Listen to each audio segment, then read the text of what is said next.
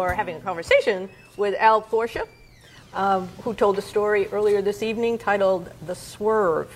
Now, Al, you made mention to um, the audience about your experience after a few tipping points of getting tipped into the service during the Vietnam era. And um, since you got out, which is commendable. it's always good to get points for that. Yeah. Always good to get out of the military. Always good to come back from a war. Yes, yes. Um, you did some work with vets who are returning from various wars that we continue to get into. I did. It's it's it's been interesting because I was a reluctant soldier. I was drafted in '68, went to Vietnam in '69 as an infantry soldier, and was not pro-military or a supporter of the war, but uh, I did my duty.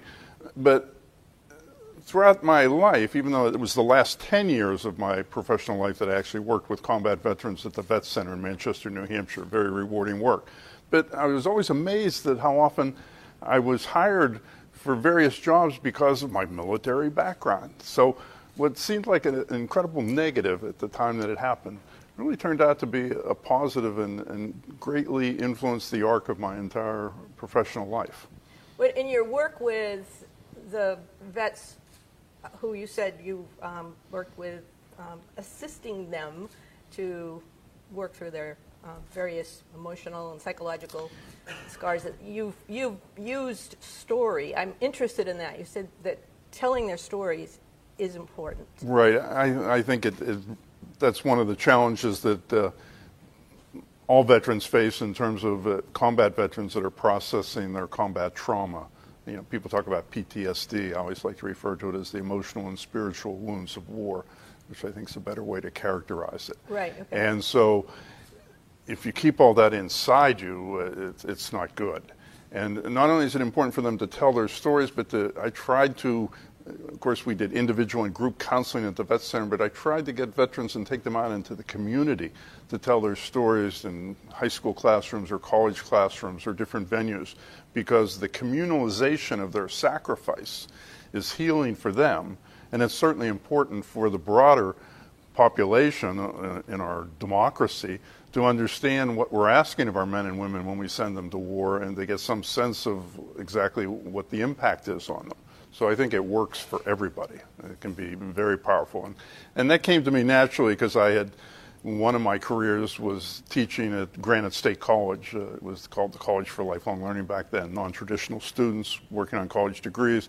And I taught a course called Critical Thinking, and I would have people read lots of interesting literature and, and to analyze that. And to, so one of the things I did at the Vet Center was I created a what I called a bibliotherapy group and so that's what we did. We read stories that helped people to further explore how their own stories resonated with those stories. Now, for instance, yep. I was going to say Tim O'Brien, for instance, uh, was a book that we read, The Things They Carried, just a, a wonderful book of stories. Uh, yeah. uh, dealing, he was a combat veteran himself, and the book has been used in, in many high school and college classes. It's a masterpiece, uh, in my opinion. Uh, to, to, give you a sense of how that works, the impact of stories, uh, I brought something here. There was a, a, a, chap in, in that group. I've changed his name, even though it's only the first name for confidentiality. We'll call him Bill. And after reading the things they carried, he said, This is a great read for anyone troubled by memories of violent and untimely death of friends in combat. It consists of a series of episodes based on the author's Vietnam experience. The episodes weave in and out of each other. Sometimes an episode is retold with slight shifts of emphasis or detail, giving it totally different points or meaning. He goes on, this book brought home to me, although memories like these are part of who I am, I have great latitude in how I will work from them a body of meaning that enhances rather than inhibits my experience of life. So he got that from reading the, the, book, where Tim O'Brien does take a, a, certain vignette and recasts it several times throughout the book and changes it slightly. He realized he could do that with his own memories, his own traumatic oh, memories, I I, I and, and, reshape them. Yeah. Yes, uh, that was he, he, did that with a series of stories within, because the book is a collection of short stories, but they fit together as a novel. Uh, so that I, I, think that, and here's one other person. I just share again the, the value of storytelling and, and, and reading literature that is based literature of stories. Talking about a book in group encourages me to look for how things I enjoyed about a book crosses over into other parts of my life where I didn't always look for the good things in my life. I used to always look at the bad parts of my life and dwell on them. Now I know not all of my life was bad. Some parts were actually good very powerful. The, the, what reading, so, literature, and storytelling can do for folks. Those books of stories were fairly contemporary. I mean, they were um, within the, okay, contemporary within the last fifty years. You know who? Right. Uh, exactly, and so. Sometimes that creates a problem for the combat veteran because of the politics involved and it's too close to their own experiences. So that's why recently, within the last year, I had the good fortune to get involved with a project that was uh, sponsored by the uh, New Hampshire Humanities, and they got a grant from the National Endowment for the Humanities to use uh, classical works of literature, in particular Homer's Odyssey, as, in reading groups with combat veterans. The project was called uh, From Troy to Baghdad, and it has a more formal, longer title there uh, from Troy to Baghdad, dialogues on the experience of war and homecoming. And so this was really an, an excellent opportunity. It created an environment where the, the story of Odysseus and the 10 years it takes him to get home. Of course, it doesn't take our veterans 10 years to get home, but the psychological journey home can easily take 10 years, 20 years, 50 years. And so they were able to see examples of the very struggles they have in this work of literature written 2,500 years ago, which made them realize, geez, it's not just me. People have been dealing with these issues from time immemorial. Right. And, and that's just fantastic. Now, doing that in a group with other veterans, of course, was very powerful because it was a mixed group. We had Iraq, Afghanistan veterans, we had Vietnam veterans, uh, different ages, different eras, and uh, it was uh, we had a facilitation team of three people a, a, classics professor in the group we did in, in Portsmouth, a classics professor from UNH, Steve Trzaskoma, brilliant professor, great guy. Uh, Brendan, uh, Brendan O'Brien, how could I forget your name? Brendan uh, was an Afghanistan veteran, heavy combat veteran. And so that was the model uh, academic expert, a combat veteran, and then someone who had experience, uh, psychological experience uh, working with, counts, uh, with veterans dealing with combat trauma. So of course, I was also a combat veteran too, so I sort of had a dual role there. When the vets read certain chapters, I suppose, and then came together a group. That's what we did. We did. It so lasted you, 14 weeks. So you discuss the the book or that chapter, and then would they would, at some point tell their own right? It would that, uh, it would quickly get away from the, the book. I mean, it, Steve's job was to take us back to the book, but actually we had one veteran there who was. Uh, uh, an Iraq veteran who was always very good at saying, well, let him get him back to the text, and he would read something from the text. But of course, a lot of it was people would go off on talking about their own experiences and their own challenges and their own stories. Yeah. It was, it was wonderful, a wonderful model. We did this all over the state. They got oh, the really? grant. This, so you didn't have just one group locally? I mean, there was different facilitation teams. One, I was with the one here in Portsmouth. It was in Manchester. It was up in the North Country and also over in the Connecticut Valley, where this whole thing originated. There's a faculty person at Dartmouth named Roberta Stewart. Uh, she's a classics professor there, and this was her model. She'd been doing this for many years on her own, and then got this idea of con- connecting with New Hampshire's humanity and trying to do it on a larger scale. And it, it was so powerful. People were so uh, involved in it in, in two different places, the one we had and the one in Manchester, that after it ended, after 14 weeks, they wanted to keep going. So we went on, we went on and did the Iliad without any funding. Uh, the facilitators, we volunteered our time and we got a place in, a, in the Dover Public Library and we went through the Iliad next. So, wow. I mean, that really tells you how it impacted people. And so building community is certainly a, what a part of that is about too, because veterans can often be isolated. And so this really helped to build community for these folks. And speaking of that, did you go out, did any of these fellows that um, experienced that part go out like to schools or was that a different you know to tell their stories or was that yeah that's uh, we haven't done that yet but the, the project continues now and so whether some of these folks will be involved in that, we would hope so, because not only are they going to do another series of this around the state at some different locations starting in September, but they're also hoping to do some other projects with taking veterans and expanding the audience to not just being veterans, but to broader Right, I think that would civilians, uh, family really members, and uh, that's that's all in the, in the planning stage right now. So how that's exactly going to fall out, it, it's not clear, but it should be it should be exciting. And they're they're piggybacking on the movie that's the series that's coming out, of course, which is the the Vietnam War uh, by. Well, the chap who did the, the Civil War series. Why am I not thinking of his name? Oh, yeah, because I can't think of it either. Ken Burns. Uh, Ken Burns, yes. Uh, It's terrible getting older. you know, Oh, well, there's some good things. So, uh, yes, Ken, so that's, uh, they're going to do some things uh, oh, around that that's, also. that's great. So this is going to continue. That's And I think it's know. good because even though I've really appreciated and enjoyed and gotten great satisfaction on my work with veterans and helping them deal with their issues, I also have tried as much as I could in my life and look forward to continue to trying to reach out to the other audience, the, our citizens, not our consumers, but we have a democracy and we're supposed to be citizens, not just consumers.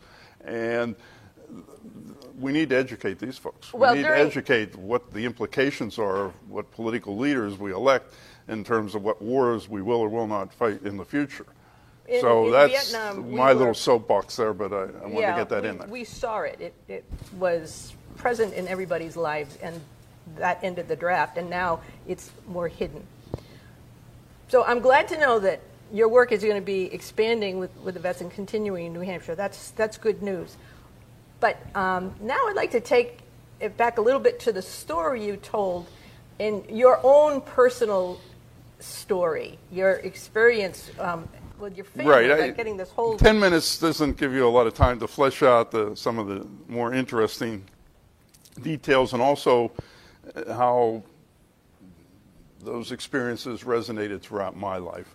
Uh, and I, I don't want to give people the idea that I was throwing my father under the bus. Uh, fortunately, he was able to turn things around somewhat. My mom, who had a master's degree in library science, was able to get a job as a head cataloger at Health Education and Welfare, and so they, they managed to get back on their feet and, and do quite well. Uh, and even though my story was all about how it changed my value systems and to not be so materialistic, it's interesting when I look at my life today because I have a very nice home. I've got Oriental rugs and a baby grand piano.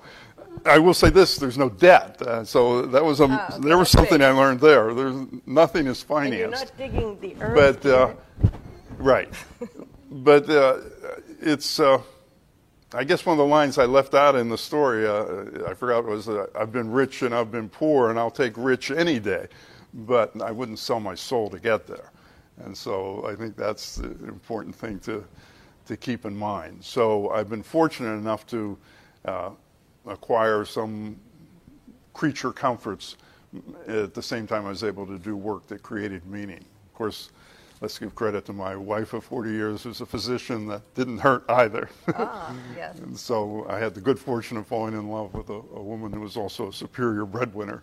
Man, that's a deal. Yeah, it was a good deal. But uh, so, but so I am aware of the, those contradictions in my life because uh, there's so many people in our society that have so little, and so it's really important for us not to forget that and to be able to use our positions of relative economic comfort to try to do what we can to help other people in our society. That's what's so discouraging, for instance, what's current taking place in our politics with the, the, the health care bill from the House and the one from the Senate, which is even worse. I mean, they postponed it, I heard this afternoon, until after the 4th of July, but you know, they're, they're not going to make it any better. Uh, and it's, it's terrible. It's, terrible. It's, nuts. uh, It's so yeah, what is the vision? Uh, that's like you.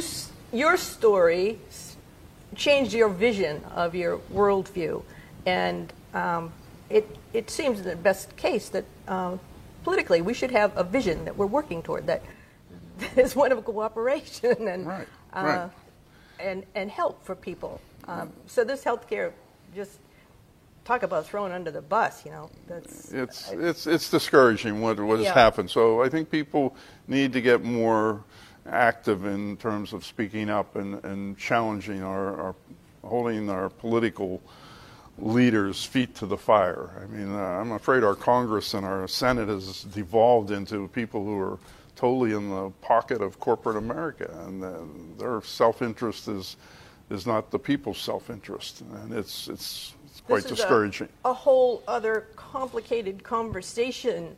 Uh, I would like to know, based on your story, about your parents. They must have stayed together, correct? They did. They did. And so And- they they patched it up, um, or they they had an understanding as as unreasonable as your Well, like any good marriage, I mean, they had a, they had they were totally committed and loved each other and had made that commitment for life. And so, uh, my father always had bouts where he would break over with the alcohol use, but he managed to keep that in control for large parts of his life. And uh, as I said, my mom was able to, in some ways, uh, a silver lining for her because she was just stay at home raising the three kids, charity balls, and when we all were up and out of the house, what kind of life was she going to have? And so in her mid 40s, she winds up starting a career and becomes a very successful cataloger at the uh, Health and Human Services, it's called now. It was called HEW then. So- So, that was fascinating when you think about it. That uh, that that tipping point of you um, having the car just you know taken away, repossessed. It was a change for you, but ultimately it was a tipping point in her life too. Oh, absolutely. And It just you follow that process through. Right. My father, maybe not so much. He was Yeah. the, the, the grandiosity that goes with the challenge with the alcohol uh, probably would, was always a struggle for him. But uh, he had a good woman that kept him in line as much as possible. Okay, so he made a good choice in, in the beginning, and so we- we'll credit him for that. Right. Okay, Al, I think that we're finishing up now, and I want to thank you for your time and. Well, I want to thank you for giving me the chance to share a few thoughts here and to tell a story tonight, and it's been great fun. I hope that we can hear a little bit more about uh, the, the next rendition of um, your work with vets as it um, I would be happy to share that as it I think moves that's along. Good work with story. Excellent. Thank you.